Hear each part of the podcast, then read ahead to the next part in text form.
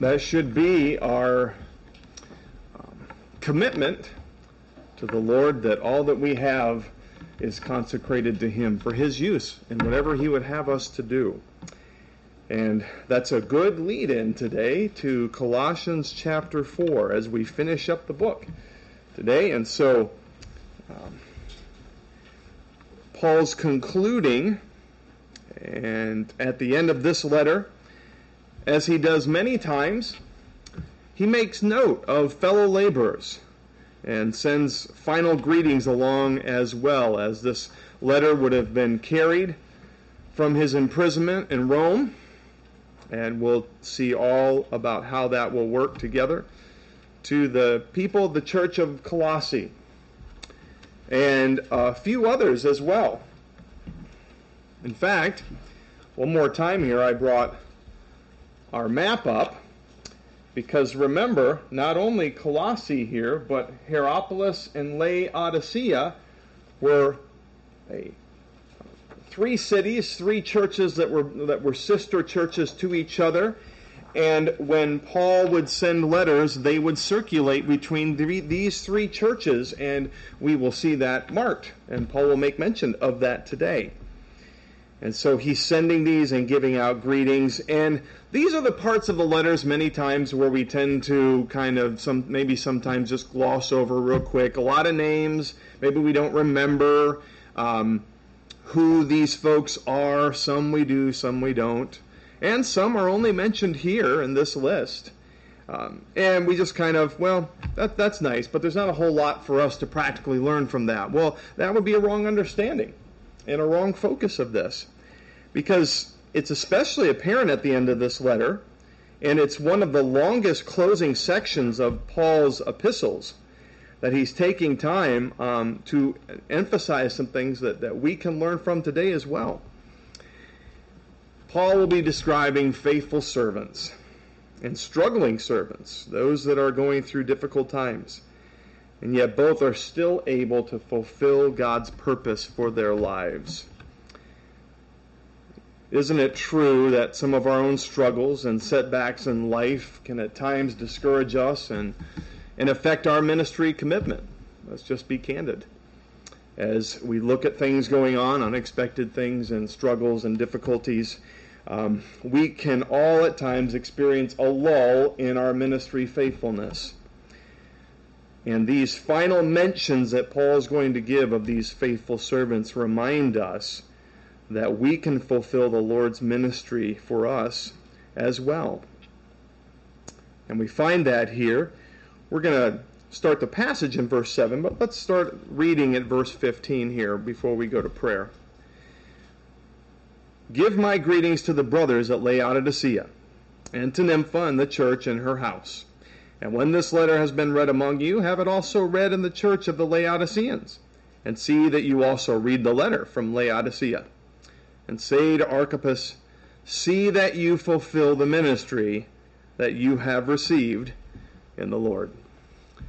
Father, let this be our commitment that we would be sensitive and submitted to the Spirit, that we would be directed in whatever ministry you have for each of us. We're going to see a lot of individuals this morning, Lord, that were faithful servants but they all had unique gifts and they all had callings and um, they all um, uh, traveled and were willing to do whatever that um, the Savior asked them to do through his leading in Paul's life.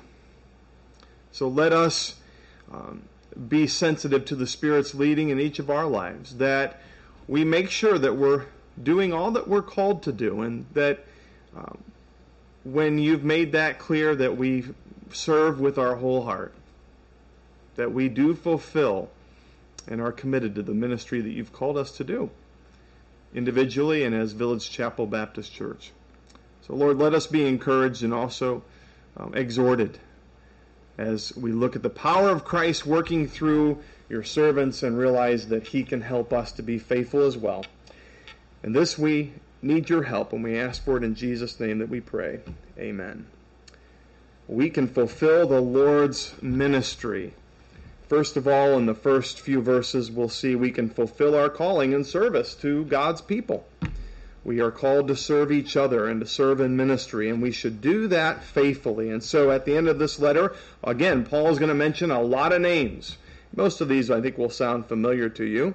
Verse 7, he begins with a man named Tychicus, or Tychicus, yes.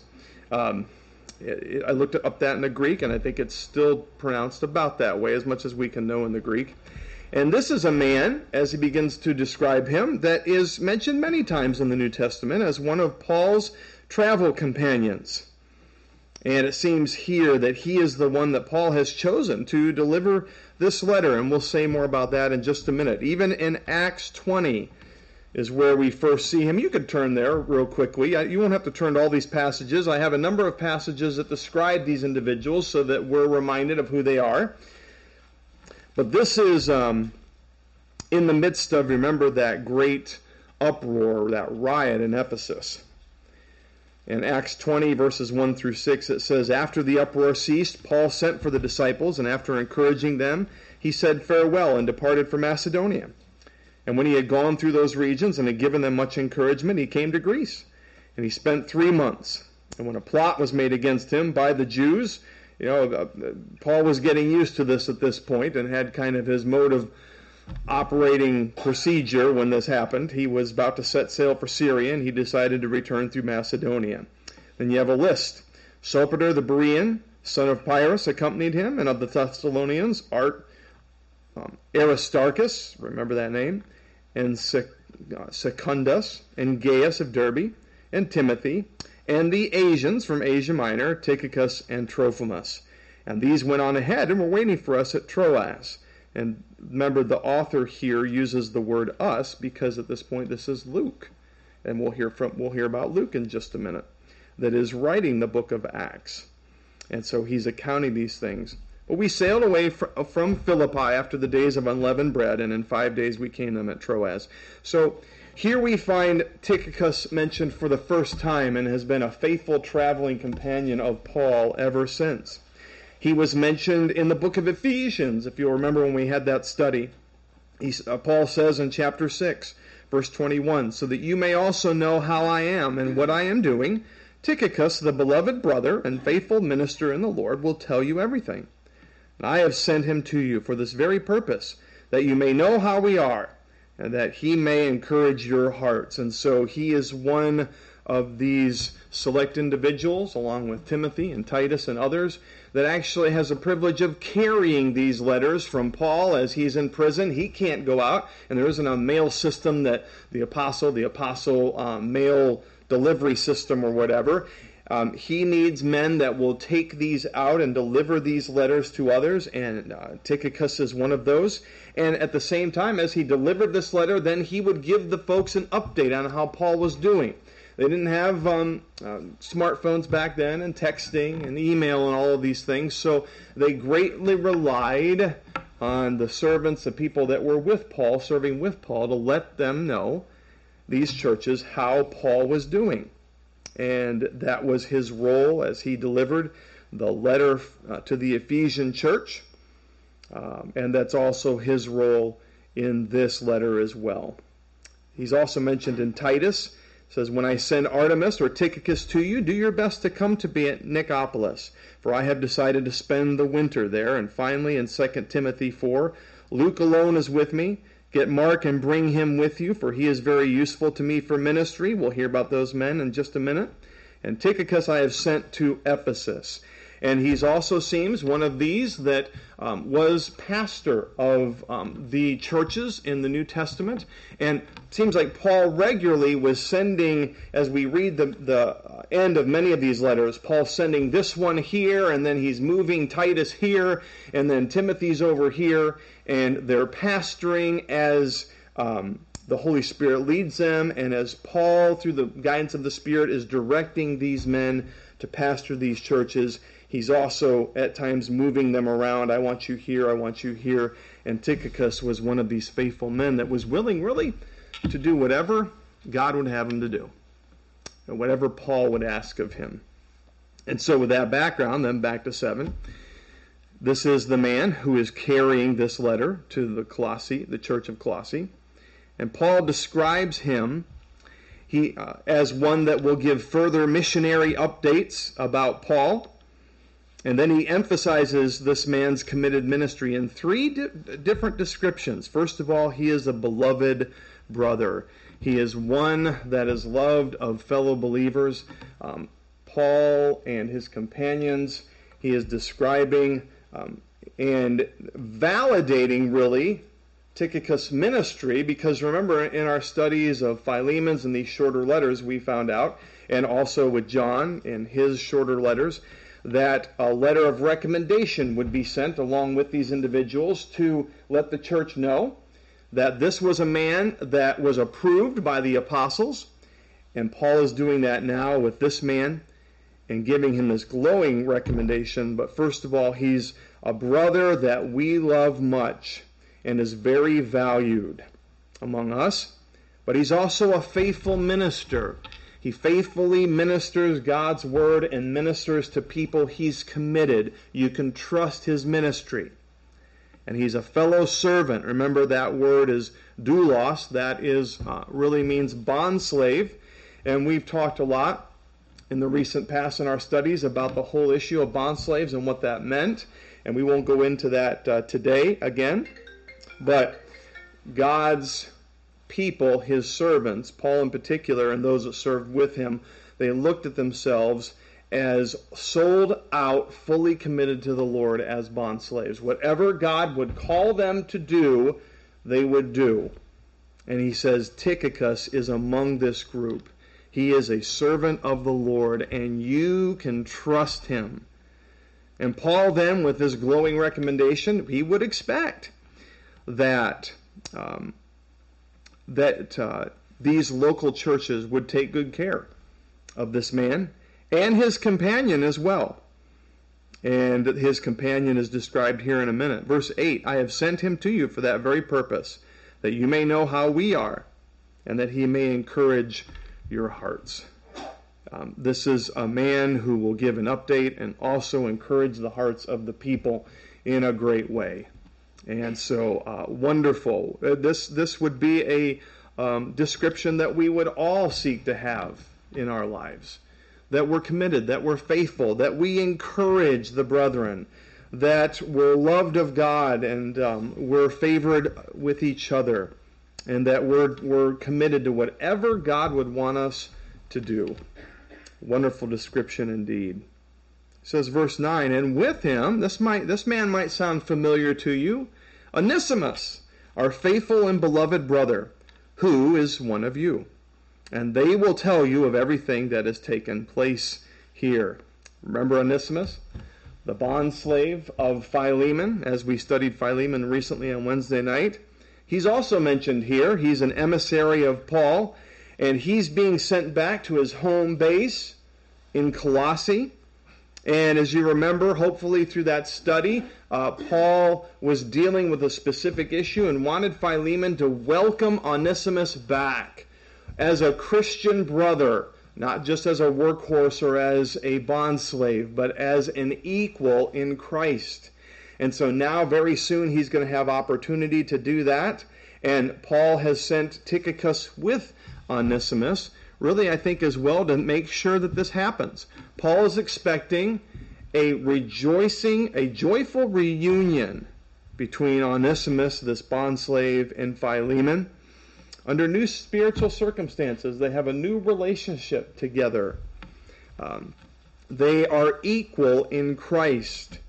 And he's expecting that they'll both benefit from that. And I think as well, he expects Tychicus to come back and let him know that this took place between these two men.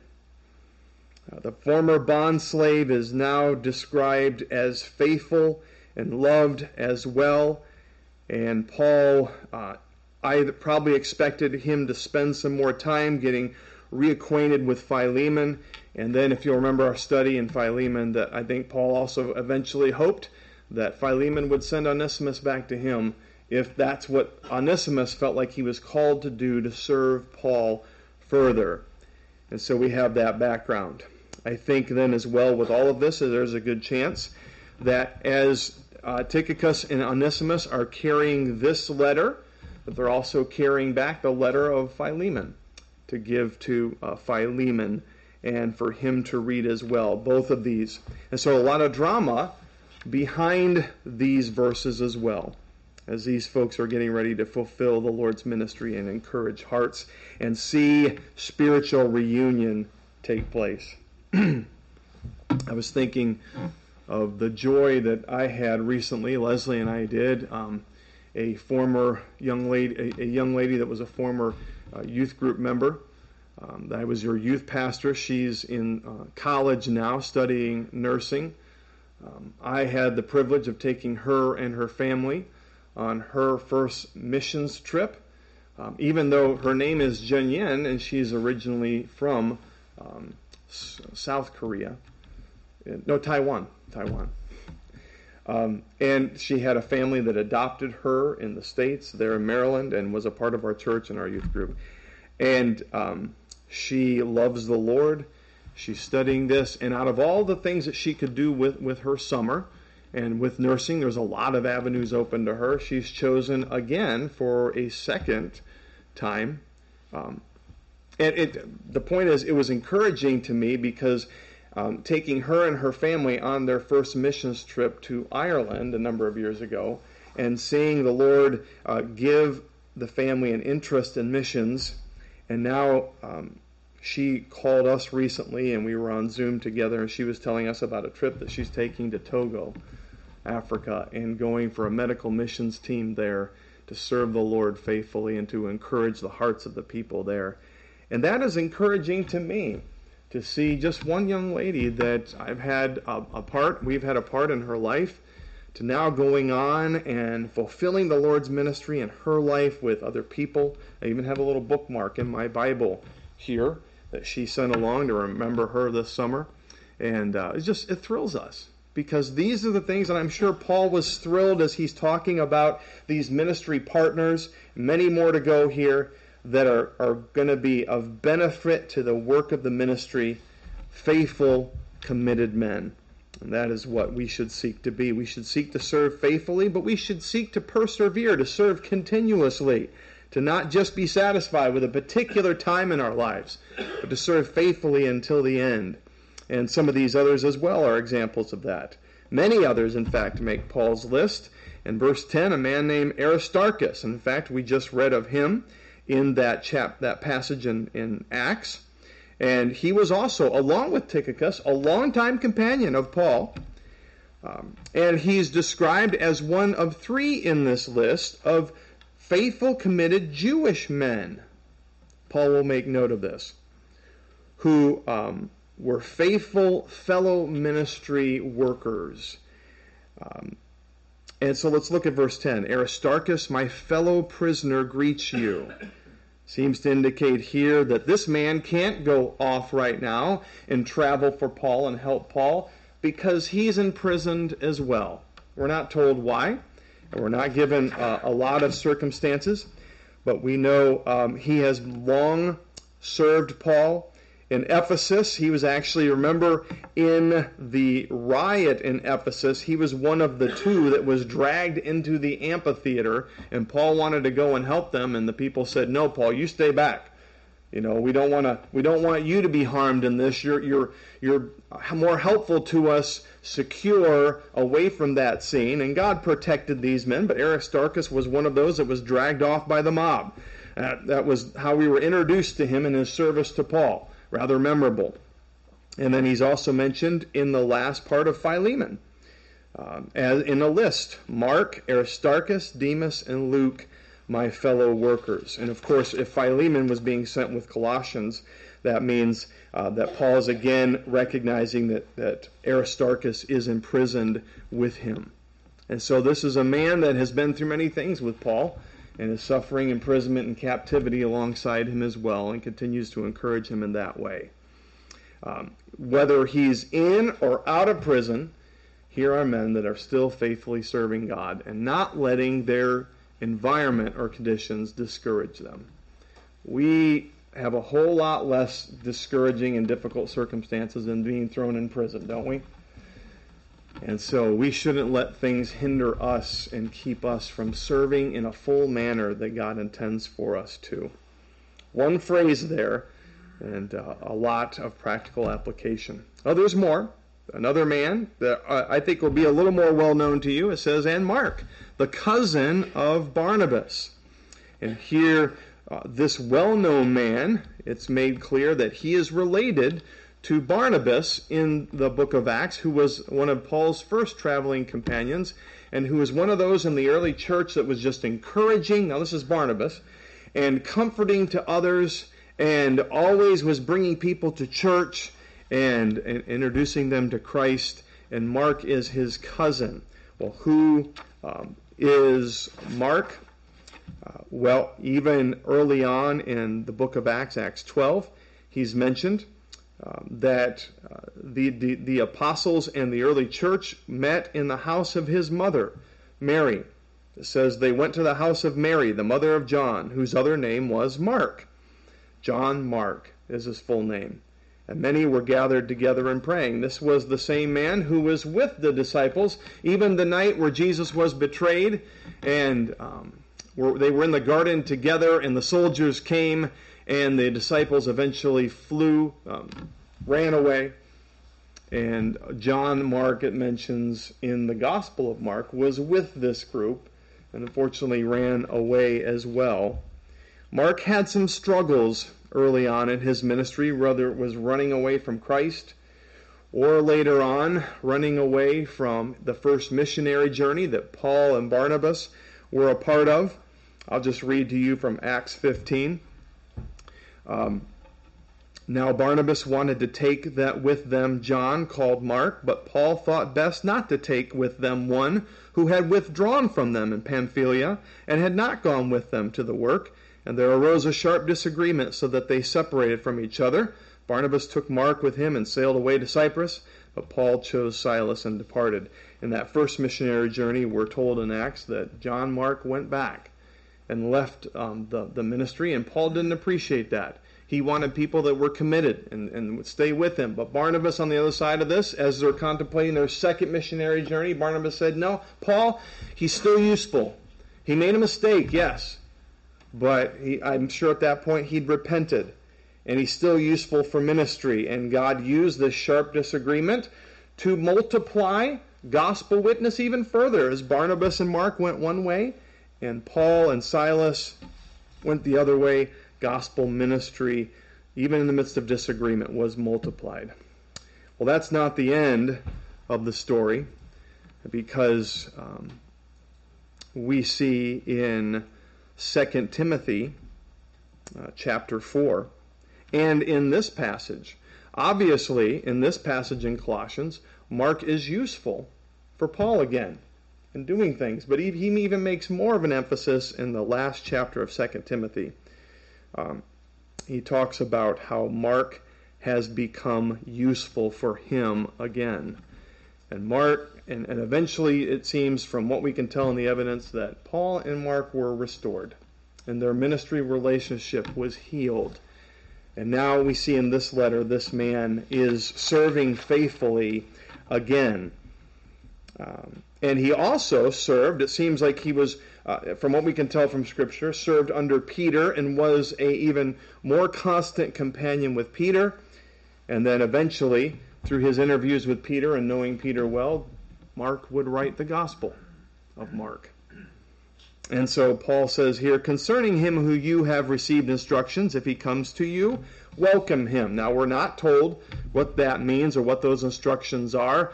Um, some postulate that uh, Mark was more tied in with Peter's ministry, and Peter had sent instructions for Mark to be accepted at this ministry. And Paul's basically saying, I agree.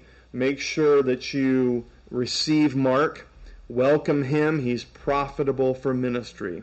And we see here just a healing uh, and a turning in Paul's mind. God turned Paul's mind and helped him to realize that Mark was useful as well. And so that's a redemption story in just a few words there. We rejoice in that. Mark did not start out well. But he came back, he repented, and he continues to serve God faithfully with the rest of his life. And then it says, verse 11, and Jesus, who is called Justus. Um, I think in uh, Hispanic uh, families and things, many times you hear the word Jesus, um, and people named Jesus, um, and it's spelled that same way. We don't, uh, it, it sounds a little really strange to us. We don't name people after the Savior in our culture today, but at this time it seems like it was a regular thing for people to do that. It was a, a, name of esteem, obviously, and many times they would, but they also had a second name. Remember, in this culture, where even Paul had a second name, Saul, they had both a Greek um, and a Roman name, and so his name is Justus. We don't know really anything else about this man except that he is a faithful companion and, and is helping Paul while he's been imprisoned, and that he's Jewish. Because Paul then says, these are, the, these are the only men of the circumcision. That means that they are ethnic Jews among my fellow workers for the kingdom of God, and they have been a comfort to me. Um, all three of these men are fellow kingdom citizens who are proclaiming the kingdom of God, who work for God to promote kingdom living. They, he says fellow workers here, that means that they were as dedicated as Paul was to getting the gospel and proclaiming the kingdom. And then he says they're faithful servants, but also they're just an encouragement. They provide comfort for me, and I'm so thankful for them. And he seems to be highlighting why is he highlighting these men as Jewish servants and Jewish uh, helpers? Well, I think there's there's two reasons. I think he wants to point out again that he has, um, or he's emphasizing here that both Jews and Gentiles are working together with him, united in a common cause, and that was still not seen and, and still um, pretty uncharacteristic of the relationship at this time between Jews and Gentiles. And I think Paul's pointing out I've got both working together, um, faithfully committed to each other, and serving together, showing God's love to one another. Um, and then at the same time, he may well be pointing out that unfortunately, um, those of uh, Jewish, of ethnic origin, were rare as far as serving God and serving Christ, that they still had a great obstacle as far as the Jewish people accepting their Messiah and accepting Jesus Christ. And so he points these men out as examples that they are fully committed to the kingdom of God and they've been a personal comfort to him. Well, I can think of many times uh, and many people that God has used in my life to be of a personal encouragement to me. And, you know, God gives some people the gift of mercy and the gift of being a comforter. Um, and there are people in every ministry that just at the right time just have the right word to say. And just when you need it the most can sense that maybe you're down or maybe you're, you're burdened. And they give you that word of refreshing encouragement, um, encouraging you on in, in, your, in your walk and in your service to the Lord. And I can tell you, those people are appreciated. There are um, men and, and there are people in this ministry who have greatly encouraged me and uh, along this way. And I think, like Paul, I'm so grateful for these that God brings into our lives to just be a comfort. And you know what I'm talking about because there's people in this church that have comforted you as well and just at the right time say the right things. And so thankful for that. Well, there's also a group of three of Gentile ministry partners that Paul wants to refer to as well. Verse 12 Epaphras now, that's one that should sound real familiar to, to you because he's been mentioned in this letter before. He says, Who is one of you, a servant of Christ Jesus? He greets you, always struggling on your behalf in his prayers, that you may stand mature and fully assured in all the will of God. For I bear him witness that he has worked hard for you, and for those in Laodicea and Hierapolis. There are those, those sister churches that uh, triopolis of these cities and these churches that are connected together. Um, probably, remember, uh, Epaphras was mentioned early on in Colossians. In fact, I'll read that for you quickly. Paul said in Colossians 1 7 through 8, he said, Just as you learned it, the gospel from Epaphras, our fellow, beloved fellow servant. He is a faithful minister of Christ on your behalf and has made known to us your love in the Spirit. And it seems again as if Epaphras met Paul at some point while Paul was ministering in Ephesus and was saved. And then Epaphras went back to his hometown, Colossae, and shared the gospel, and God used him to start this very church and probably the churches in Laodicea, Laodicea and Hierapolis, these three churches, and Epaphras was ministering in all three of these together. And really, as you look at this description, this could very well be the same description that Paul um, uses for himself. Epaphras is, is one of you, his hometown is Colossae. He is also a bondslave, a servant of Christ Jesus, and he is with me. He greets you. But as you know, Paul reminds them of his faithful, continuous ministry, struggling. Um, really, as, as Paul describes himself, is um, just fully committed in his prayer life for believers. Epaphras is that same way. Um, sometimes you know when, when you're really trying to pray and you're really burdened it can be a struggle and you can almost feel you know the working and, the, and the battling and asking for the spirit to help you and in your concern and your burden for other people. And this godly man had struggled and um, worked hard if i could put it that way in his prayer life to mediate to pray for these people that they would and what, what would a man like that be praying for so earnestly that they would stand mature and fully assured, that they would mature in their faith, and that they would have confidence in their faith. And folks, that's a good prayer for any believer. And we need to be praying that for each other as well. Stand mature, growing in their faith, growing in their sanctification, submitting to the Spirit, and then that assurance that sense of uh, I am a believer and I'm following after the will of God and pleasing to God.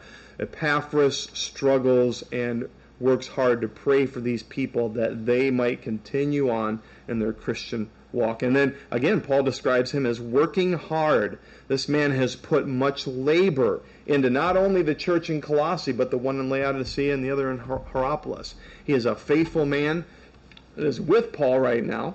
And remember, he was the one that would have told Paul of the situation at Colossae so that Paul could write the letter back to them that Tychicus and Onesimus is taking back. A good man and one that is faithful. Well, um, he has a few others to mention here as well. That one that is very well known to us, like, like Mark, another gospel writer, verse 14, Luke, the beloved physician, greets you, as does Demas. Um, Luke is well known to us as a traveling companion of Paul. I mentioned earlier, he's mentioned he's the one that wrote the book of Acts and mentions that he is along with Paul for the ride in many of these ministry settings, and even probably all the way to Rome. Luke accompanied him and is there with him now. But we talk many times about Luke being a doctor, Dr. Luke, and how he wrote both the gospel and the book of Acts, which is about a third of the New Testament, by the way. This Luke, even though he's briefly mentioned here, was well known and a prolific writer of Scripture. The Holy Spirit used him. But it's only here that we find that he is, in fact, a physician, a doctor.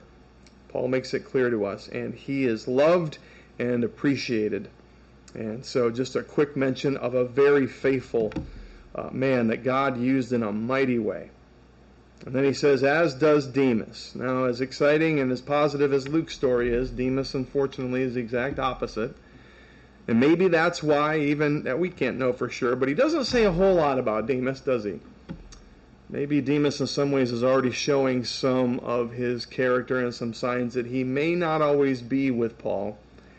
We do find in 2 Timothy chapter 4 Paul calls Timothy to come to him soon, and unfortunately, this same man, he says, For Demas, in love with this present world, has deserted me and gone to Thessalonica.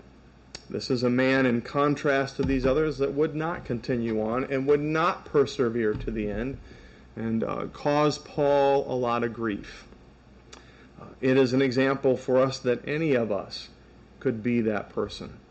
If a man traveled with Paul and sacrificed with him and went through all that Paul went through and saw God working powerfully through Paul at the same time and still was able to leave and go his own way, folks, it could be any of us.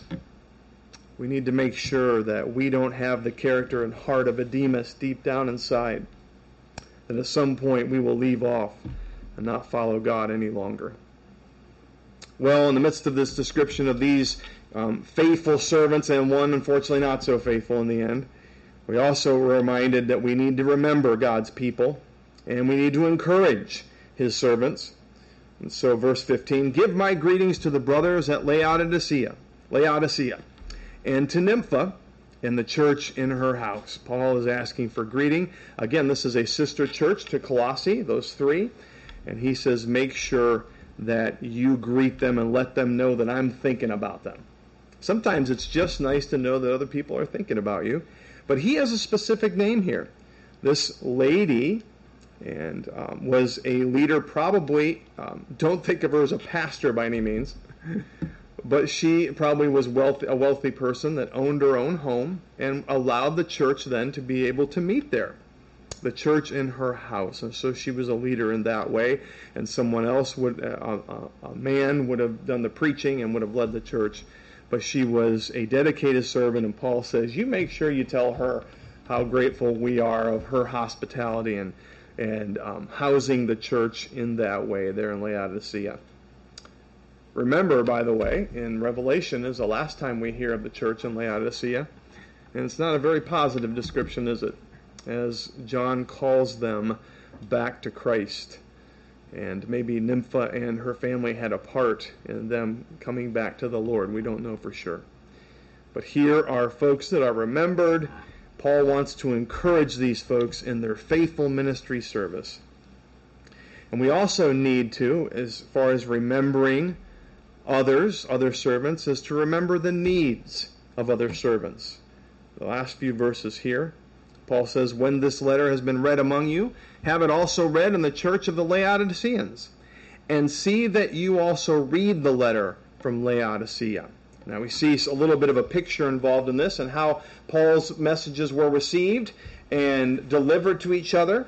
Uh, these, especially with those three churches that I mentioned, as showed to you on the map, they would have passed around these letters. They would have read, one person would have got up and read it to the church, um, and probably would have read it multiple times, and then either sent it along or made a copy and sent it to the other churches. And Paul says here, when you've done reading this letter, send it on to the next church. And that letter that they have, send you make sure that they send it to you and you read it. Well, which letter is that? Well, we, we just don't know. Some people think it might actually be the letter to the Ephesians that was circulating in a broader circle here. We really don't know what letter that was, but it gives us a a brief insight into how Scripture and how these letters circulated at that time. And so he knew that these people had the need of knowing what God had for them in Paul's letters. And he said, You make sure, you make sure that your system works so that everybody can read this and receive the instruction from Christ Jesus that they need. And folks, we don't have to wait for it to circulate in our um, time today. But we have God's Word. We just open up to Colossians, we open up to Ephesians, we have it all there. We're so blessed. Be reminded that wasn't always the case. Be thankful for the immediate access that we have to God's Word. Well, another individual here that he mentions at the end. And say to Archippus, See that you fulfill the ministry that you have received in the Lord. Now, that name may sound familiar to you as well because we read of him at the beginning of the letter of Philemon. It seems best to think of him probably as Philemon's son, who it says was a fellow soldier in the work of the ministry. Remember, Paul said that in Philemon. But here, he wants the church to remind this same man, who would have been a part of that church, uh, what, whatever uh, uh, Paul is, is um, referring to here, maybe it was a specific responsibility that Paul had given to this man, or maybe he had in his responsibility some struggles, and maybe he had some distractions and things. Whatever that was, Paul says, You encourage him Be continual. Fulfill the ministry. You persevere. Don't give up. Fulfill the ministry you have received in the Lord.